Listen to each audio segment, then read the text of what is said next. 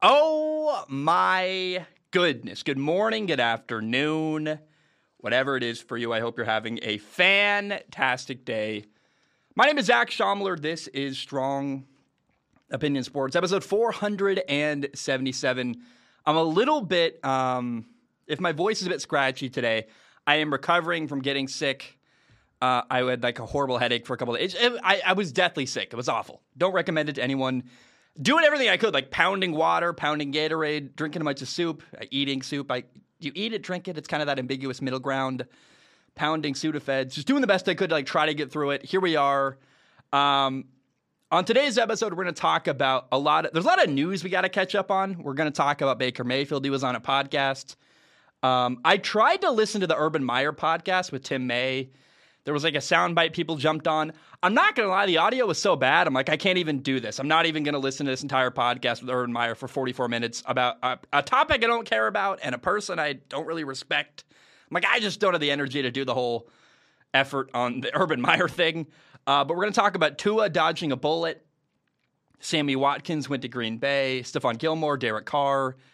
Central Florida had a weird thing go on during their spring game. Some XFL news. Odell Beckham Jr. Uh, some news on a touchdown ball we'll get to later. Let's jump into the first topic of the day.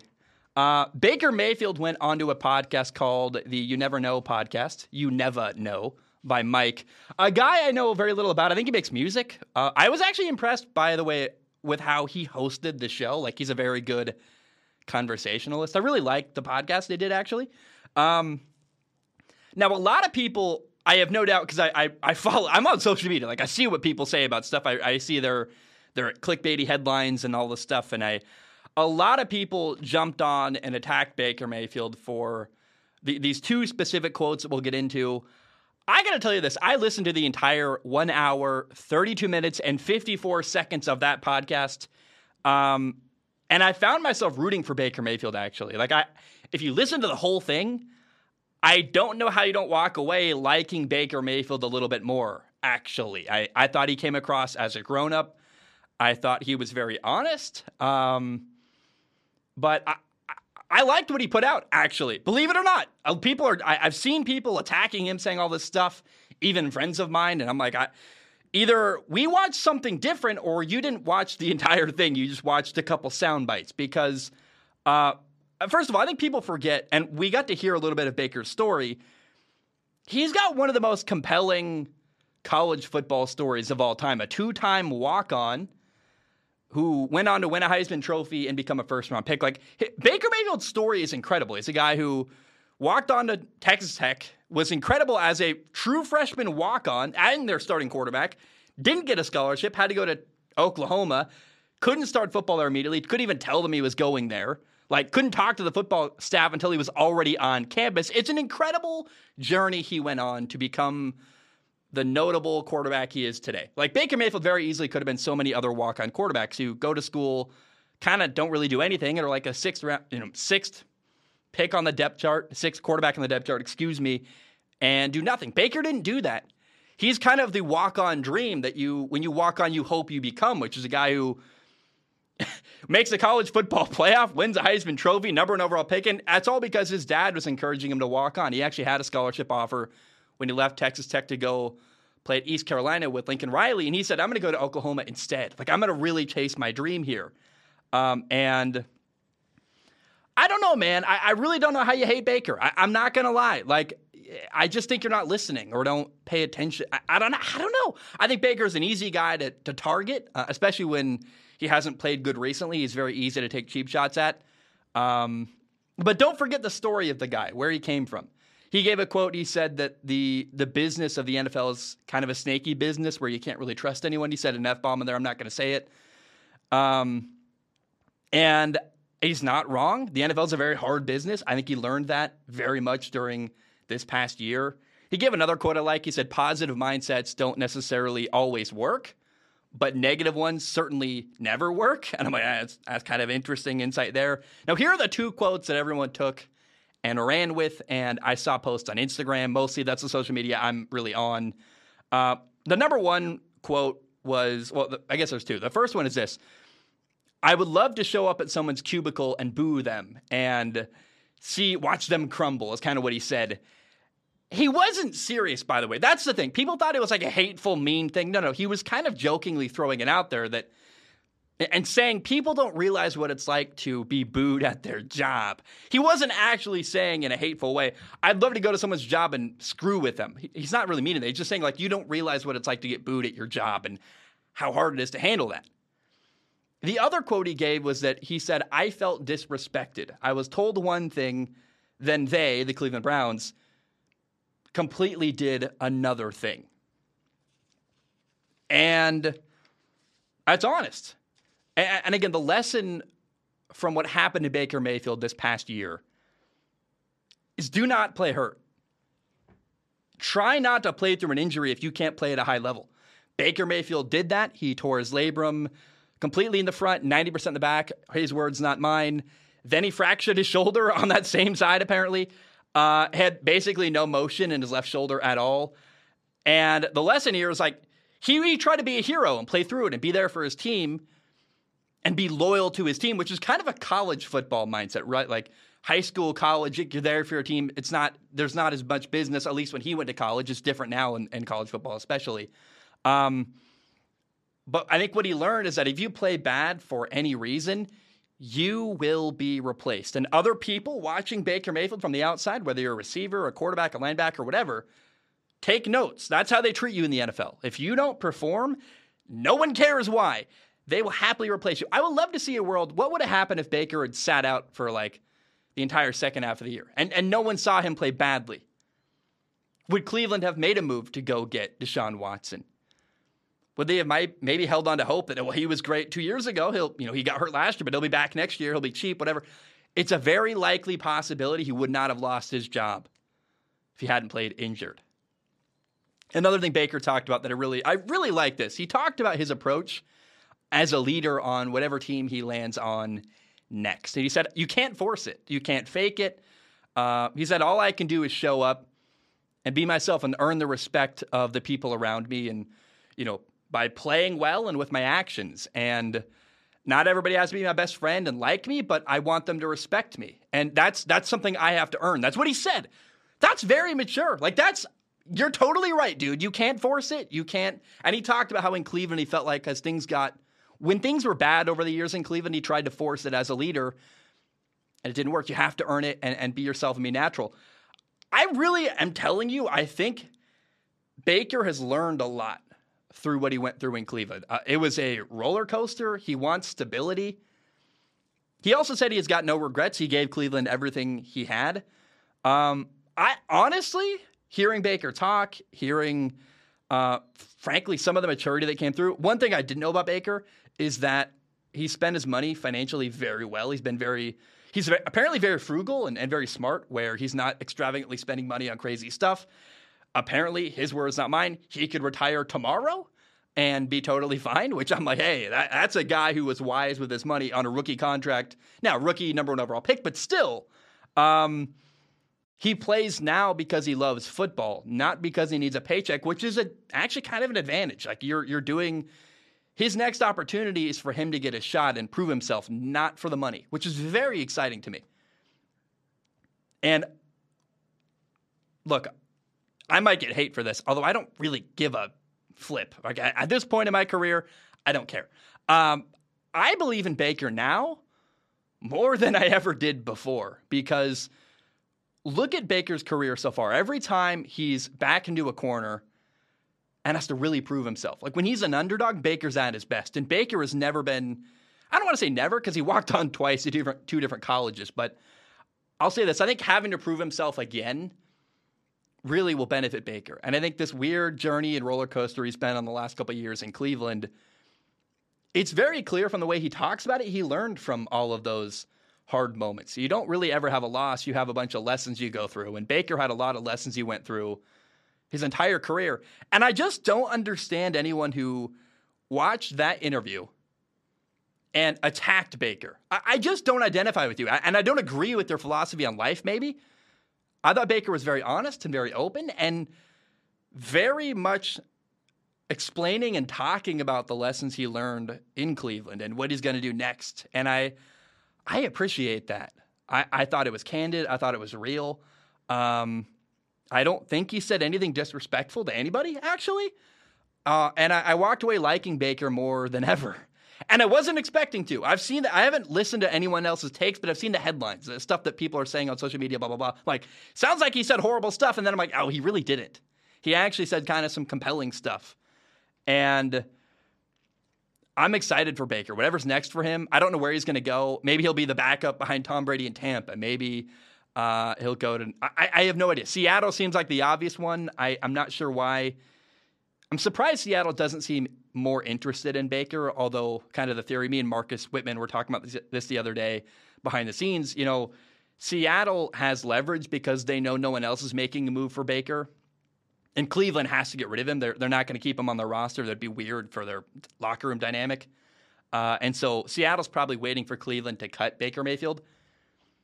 But I'll, I'll tell you what, I, I, think Seattle's crazy if they don't want to go get Baker Mayfield. Honestly, I, I think what we saw last year was not Baker Mayfield at his best. And I think Baker at his best, when he's got a fire lit under his belly and he's got something to prove. And, then I think frankly, the, the lessons he's been through as a leader, the things, the ways he's been challenged to grow, uh, I think he's going to be better than ever wherever he goes next. And so, believe it or not, I'm all aboard the Baker Mayfield train, and uh, I very much believe in the guy. Didn't expect to walk away from this interview feeling that way, but that's how I felt. And uh, I don't. I think I'm alone in that. like, I, I really. I, I, look at some of the takes other people had, like on, on Twitter and some of the headlines and the articles they shared, I'm like, wow, you guys really hated this interview. And I, I just didn't feel that way at all. Like, at all. I walked away going like, wow, huh. I, I respect what you said. I think you learned a lot. And uh, let's see what you do next. Here's a fun one. Uh, quarterback JT Daniels is transferring to West Virginia, a state that I've never been, but really desperately want to go. I want to say this, by the way. I have no idea what's in West Virginia. I've never been there. Uh, if you watch a lot of stuff on YouTube, like what, like travel videos to West Virginia, they're all terrible. They're like they're not. They don't actually show what West Virginia is really like, and I'd love to go there someday and see what it's really like. Uh, now, JT Daniels is leaving Georgia to go to West Virginia. It's his third college, uh, and this is a guy who was once projected as a top ten pick going into uh, last year. Like he's a really good quarterback, and he started at USC and then lost his job and he got hurt to Kedon Slovis, so he had to transfer. Ironically, both Keaton and JT Daniels are neither now at USC. He was once a starter at Georgia. Then he got hurt, lost his job to Stetson Bennett. Kind of a weird situation at Georgia where they got a coach, Kirby Smart, is very conservative and I think didn't want to screw with the winning formula. So, though they kept winning and just stuck with Stetson Bennett, even though I don't think he was actually the best quarterback on their roster. Um, look, JT Daniels is going to be amazing at West Virginia. I don't think people realize like he's one of these marquee names that gets forgotten about because he hasn't been a starting quarterback. He's he's gotten injured everywhere he's been and he keeps losing his job in these weird, unfortunate ways. But this dude is a stud. Go watch. I watched it last night. Go watch the 2020 Peach Bowl between Georgia and Cincinnati. And you're like, this dude can ball. Like he's a really good quarterback. And in West Virginia, by the way, he's getting to work with Graham Harrell once again. Graham Harrell was the offensive coordinator at USC in 2019, overlapping in his time with JT Daniels. Uh, he is now the offensive coordinator and quarterback coach at West Virginia. You know, West Virginia, the Mountaineers are returning five experienced offensive linemen. This is going to be awesome. Like, I, am really excited to watch what happens here with the Mountaineers and uh, JT Daniels, and I think it's going to be a home run. So keep your eye on that. I think it's a fantastic fit and a guy who's going to do very, very well wearing the Mountaineers uniform. Okay, here's a big story. Um, of its story, here's a rumor that's been passed around the NFL and shared, and here it is. Apparently, now it's a rumor, and I'm going to use the word apparently. So this is not fact, but it's a rumor that's been thrown around. Apparently, there was a plan that the Miami Dolphins were going to hire Tom Brady as an executive after he retired. He was going to leave Tampa, go to Miami as a executive in the front office, hire Sean Payton as our head coach, the former Saints coach who worked with Drew Brees. Then Tom Brady would unretire and then trade for himself from Tampa and then be Miami's starting quarterback. That sounds like a crazy storyline. I don't know if that's real or not, but that's what's been going around and talked about as a real plan Miami had.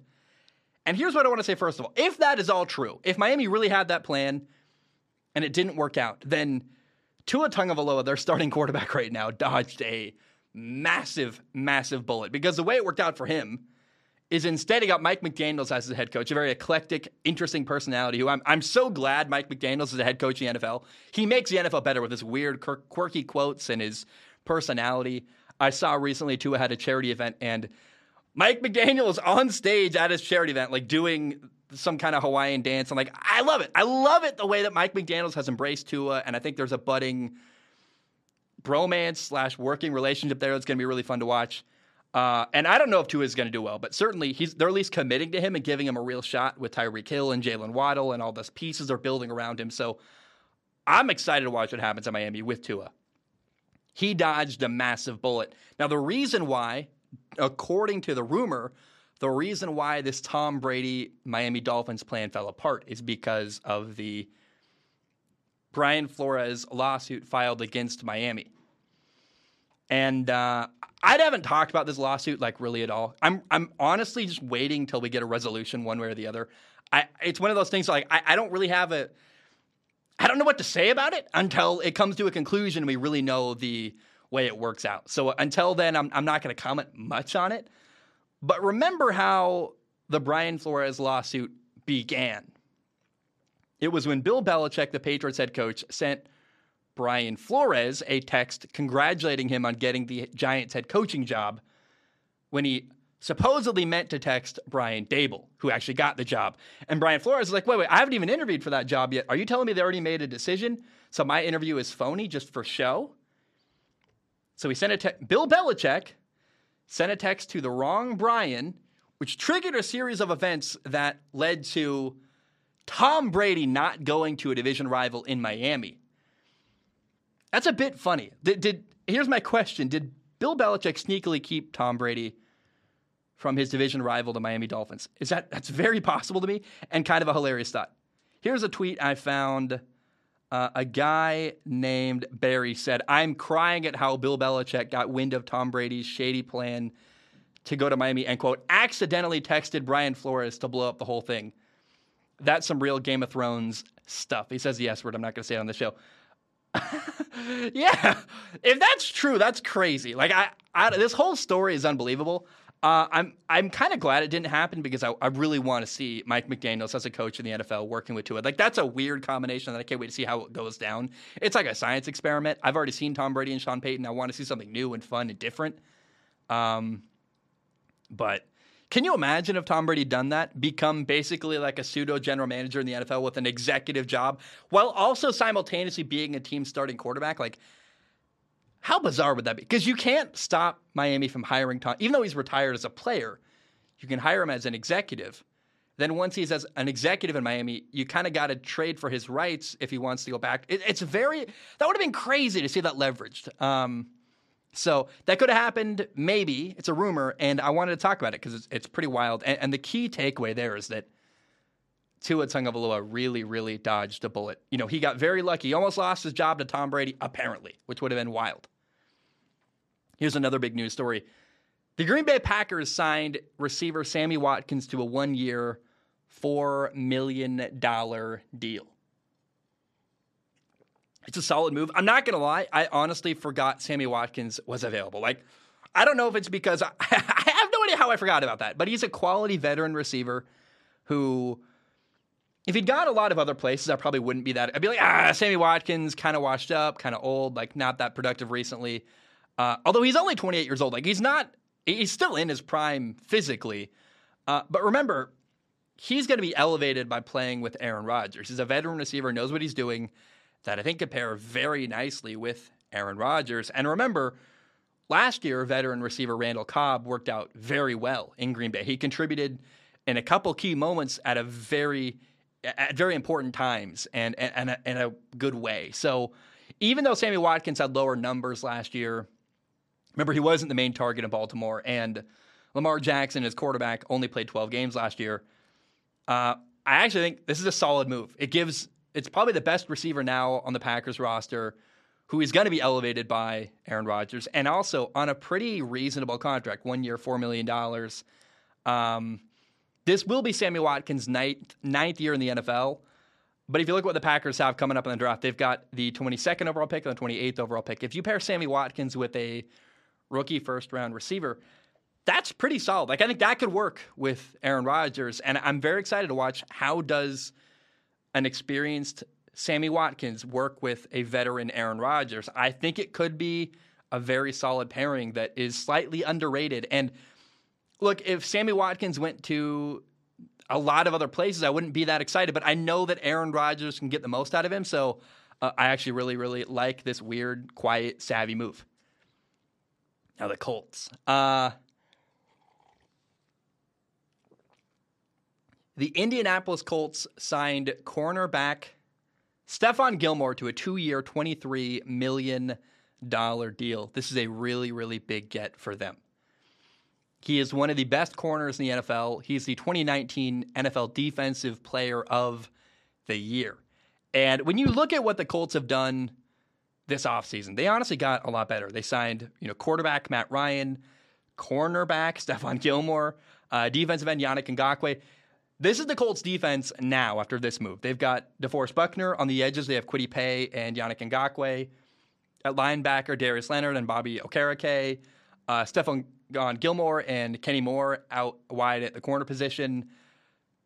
This is one of the best defenses in football, and I and I it's still possible they signed Honey Badger, uh, Tyrann Mathieu. Like I don't know. Let me check the news, make sure that didn't already happen today. Like that'd be crazy if I talked about that and that already had happened.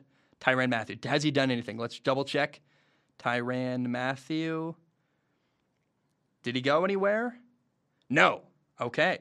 There we go. So they could still add Tyrann Mathieu. Uh, now, the AFC as a conference is absolutely loaded.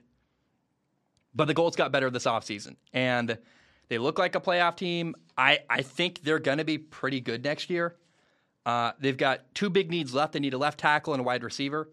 They signed a left tackle, uh, Matt Pryor, to a solid one year, $5.5 million deal. That's enough money to suggest that they, they think he's going to be their starting left tackle. We'll see how well he really does. It feels a bit like wishful thinking in my mind. Uh, I hope he's the answer, though. I'd love to see that work out. But the Colts have a second round pick, a third round pick, and a fourth round pick. That's enough decent picks that you know, and solid opportunities to get two new starting players. They could get a wide receiver and a left tackle in one of those picks. I guess in two of those three picks, and it's not off the realm of possibility for the Colts to solve all of their problems as a roster, which would be another masterful job by uh, Chris Ballard, their general manager. And uh, I, am very excited to see what the Colts do. I, I love hearing they signed Stephon Gilmore. I am so happy for Colts fans, man. Like, it's a team that every time they have a problem, their general manager finds a way to make something happen. And it looked like free agency came and went, and the Colts got nothing. Then they traded for Matt, Yannick Ngakoue, Matt Ryan. Then they signed Stephon Gilmore. You're like, okay, wow. The Colts, once again, have a, probably a top three, four, five defense in the NFL. A really good quarterback that I trust. Uh, they've got a Michael Pittman Jr., a good running game, good offensive line. Like, there's a lot of good stuff going on in Indianapolis, and uh, I'm excited for them. Hey, by the way, I should I should have said this at the top of the show. Happy Easter. Um, I I guess I'm oblivious to holidays. I just don't even pay attention. But I I was checking the Tyrann, Tyrann Mathieu thing. I'm like, oh yeah, it's Easter. Happy Easter, everybody. Uh, I hope you had a good weekend and um, yeah, happy Easter. Now let's talk about Derek Carr. Raiders quarterback Derek Carr signed a big new contract, an, extension, a three year, $121.5 million contract extension. And a big topic of conversation when the Raiders hired Josh McDaniel as their new head coach was is Josh McDaniel really committed to the Raiders quarterback, Derek Carr? There was a lot of conversations that maybe the Raiders were going to kind of wait and see if Derek Carr was going to be their long term guy and whether they liked him or not. I always thought that was crazy. I think Derek Carr is massively underrated. And apparently the Raiders agree with me because they have fully committed to Derek Carr and said, no, no, no, we, we believe in this guy. He's our guy long term. We like him. He's now under contract through 2025. And only four quarterbacks in the entire NFL make more money per year on average than Derek Carr now. That is Aaron Rodgers, Deshaun Watson, Patrick Mahomes, and Josh Allen. Derek Carr makes now around $40 million a year. And, uh, you know, some people are upset because Russell Wilson makes $35 million a year, and people believe that Derek Carr does not deserve to make more money than Russ. I would say, in my mind, that just highlights how favorable that Russell Wilson's current contract is for Denver. Like he, they are getting a steal for a quarterback of his quality at 35 million a year, less than Derek Carr. That's awesome. Another guy highly underpaid. Uh, well, Joe Burrow on a rookie contract, Justin Herbert on a rookie contract. These are guys who are going to get paid very soon. Um, I, I like. I don't know. I, I think I like the Raiders committing Derek Carr. I think Derek Carr is awesome. I hope he retires as a Raider. And uh, I think him with a good team around him is going to really surprise a lot of people. I think he's way better than people realize. And uh, he once had an MVP level season, then he got hurt. So like, I, I just think Derek Carr is way better than anyone else gives him credit for. Throws an amazing ball, very accurate. He's going to be incredible, Davante Adams. And uh, I just wish more people understood and appreciated how good he is because Derek Carr, great leader, super responsible on and off the field, a great quarterback that just does not, for some reason, get appreciated. I don't know why, um, but I'm very excited to watch what Derek Carr does this year, and hopefully he can earn some new fans and gain some respect around the football world. All right, we got to talk about this weird story. University of Central Florida football players wore a QR code on their jersey during a spring game instead of having numbers. Like where their numbers would be on the back of their jersey, they had a QR code. And it's kind of a marketing stunt to get attention. Like a lot of articles are written about this. I paid attention to their spring game simply because of this. So if that's the plan, very well done. Um, if you did scan the QR code, it would have taken you to a bio for each player where each player has an individual bio with links to their social media and uh, you know their individual player merchandise stores. Um, did it get attention? Yes. Is it practical? Absolutely not. Like I don't know how this is supposed to work. Whether you are you scan it from the crowd, which you're way too far away to do. If you try to scan it through the TV, it's really blurry. You never really get a clear shot, or it's way too small and grainy. I don't know. It's a it's a marketing stunt. Did anyone really sell any T-shirts because of this? Did anyone really get a new follow because of the QR code on their jersey? Like, I don't think so, but kind of a weird thing. I will say, I watched the spring game. It got my attention at minimum, and it made me excited to watch John Rice Plumlee play quarterback. John Rice Plumlee was a receiver at Ole Miss, and he was a receiver because he couldn't play quarterback because Matt Corral was their starting quarterback. Matt Corral, a future NFL quarterback, maybe even a first round pick, probably more like a second pick. We'll see. Um, and I, I think John Rice Plumlee is going to be the new starting quarterback at Central Florida. That makes me very excited. I thought he did really well at the spring game. And uh, he's a guy, I don't know that he's an NFL quarterback at all, but like that's a cool story. A guy who played receiver, who wanted to play quarterback, who finally gets to play quarterback. Like that makes me pumped up. And uh, I'm excited to watch John Rice Plumlee play quarterback at Central Florida. Okay, we got some XFL news we got to talk about. So, the XFL is returning in 2023. Here are the eight new new slash returning coaches who are going to be coaching as head coaches in the league next spring. You have Reggie Barlow, Anthony Becht, Terrell Buckley, and Jim Haslett. Those are the first four. A lot of those guys you might not have ever heard of. If you're a deep cut football fan, you know, like Jim Haslett, guys like that. But the other four are Wade Phillips, Bob Stoops, Hines Ward, and Rod Woodson. The last four are way more notable. Uh, Bob Stoops Bob Stoops was a longtime head coach at Oklahoma. Wade Phillips is a former Dallas Cowboys head coach. He also was the first defensive coordinator Sean McVay ever had in LA. Hines Ward, a longtime Steelers receiver and legend. Rod Woodson, also a former Steeler and a legend and an actual NFL Hall of Famer. Hines Ward is very, very close. Um, I'm excited about this. I really like the coaching hires they got. Uh, another thing the XFL announced is a partnership with, uh, uh, sorry, a quote, exclusive partnership, which is like, okay, sure. Like I, the word exclusive has to be thrown in there. Um, They have a partnership with the NFL Alumni Academy, which is a thing that really what it does is give the XFL a pool of talent to draw from where it just makes it easier for them to get talent to fill out their rosters with people who are working the NFL and in the NFL talent pool and right around somewhere not quite good enough to make a roster, but very, very good football players and kind of fringe NFL players. And it gets the XFL in position to basically become a true NFL minor league, similar to AAA baseball. Like they are the minor league NFL system, which is kind of interesting. And I'm really, after hearing this news and hearing the way the NFL is embracing the XFL, I'm very curious to see who will make it. The USFL just started. The USFL had their opening kickoff yesterday and Saturday. We'll talk about that more in the next episode. Uh, I want to do like a full breakdown of the opening weekend for the USFL. But who will make it? The USFL, the XFL, both? Neither of them? I have no idea. Um, clearly, there's a lot of hunger for football because there was a lot of interest in the USFL opening game on Saturday. So I don't know, man. Uh, I, I'm very interested. And it's interesting that the XFL has been very much embraced by the NFL. That's partially due to The Rock, and I, I, I don't know. I don't know what the USFL is going to offer that the XFL doesn't, or vice versa. So I'm re- really interested to see which does better or which might succeed and which one might not. Now, here's kind of an odd story, one that I don't really, you don't hear this very often. Odell Beckham Jr., uh, a receiver in the NFL, tore his ACL in 2020. Then playing for the Rams, he tore it again in the Super Bowl. Now, there's a report that apparently people in his corner and on the Rams, on their football team, were actually slightly relieved when he tore his ACL a second time. That's a thing I never thought I would say. That's very weird to like hear a guy tore his ACL and people are like, "Oh, thank God, we we we can figure this out now." Here's what happened. Apparently, the first time he got his ACL repaired uh, in surgery after and during his time with the Cleveland Browns, it didn't go very well.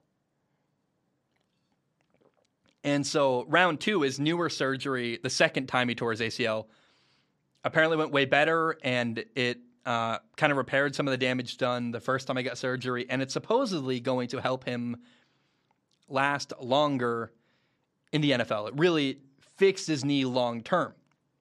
You still don't hear that very often about, but it, it is important to get a you know the quality of doctor you have and the the way your surgery goes really does matter when you're getting a surgery done. I mean that's why Joe Burrow went all the way to LA to get his his ACL and his knee replaced when he he messed it up. So um, keep your eye on that. I'm curious what happens with Odell Beckham Jr. next. Uh, I'm curious where he's going to play next fall. I'm hearing people say the Rams is going to go back and play for them. I've also heard the Patriots run there. So I have no idea what Odell Beckham Jr. is going to do. He had a kid recently. He's recovering from an ACL injury. I think he's hanging out, laying low, waiting for a better offer and seeing what is going to happen. Um, but never forget, Odell in the Super Bowl last year was on fire. Like he he could have won the the Super Bowl MVP had he not gotten hurt. And so, um, I don't know, man. I, I'm really interested to see the future of Odell and where things go and how he plays for the rest of his career. Final story of the day. Short episode, I know, but I'm to crank out a couple of these, you know, rapid fire in the next couple days. Uh, the guy who bought Tom Brady's final quote, you know, last touchdown ball for over five hundred thousand dollars got his money back. The sale got voided. Um, I, I, don't have much to say other than I, I think that buying a football for over five hundred thousand dollars, regardless of what it is, uh, is always going to be stupid to me. I don't care what the context is. I don't care whose football it is. I don't care if you view it as an asset that's going to appreciate in value over the next couple years. If someone buys it for five hundred thousand, I think that's stupid. And then if twenty years from that, someone else buys it for like four million, that's also dumb. It's a piece of leather. It's a football. I'm sorry that I don't care about memorabilia, but I think if you want to spend five hundred thousand dollars, you should help somebody. Like use it in a meaningful way. Don't just buy a stupid football. I, I really, and this is coming from a guy who's a massive Tom Brady fan. I love the game of football. Uh, I, I just think that like man, if you're going to spend that kind of money, do it on something like valuable for society. Don't buy a Tom Brady football. That's bizarre to me. Um, and if people have too much money to screw around with, if that's something you can spend your money on, I'm like, really? Like, really? So I don't know. I thought that was bizarre. But the guy got his money back uh, after the you know the the the key reason why he bought it because it was his final touchdown pass got completely negated because Tom Brady unretired. So uh, we'll see what happens next with. Not really. There's not really a follow up to that story. There's nothing really next to happen. But um, I just go back to if you're going to spend five hundred thousand dollars on something, and if you're just like if the money's burning a hole in your pocket and you got to spend it, spend it on a way to help people. There's so many people who could benefit from that kind of money. And I watched the documentary. What did I watch yesterday? I watched Anthony Bourdain, uh, Parts Unknown, season one, episode eight, where he was in the Democratic Republic of the Congo. You know how much you could help people in the DRC with five hundred thousand dollars? But no, let's buy a Tom Brady football. Like I just, I'm getting like, really? I don't know. I just had to say that. Uh, guys, I love you. I appreciate it. That's all I have for today. I'll see you very shortly to talk about the USFL. Have a great day. And uh, bum bum bam, we are done. I hit it again. I'm two for two, baby. Every time I try it, I hit the camera.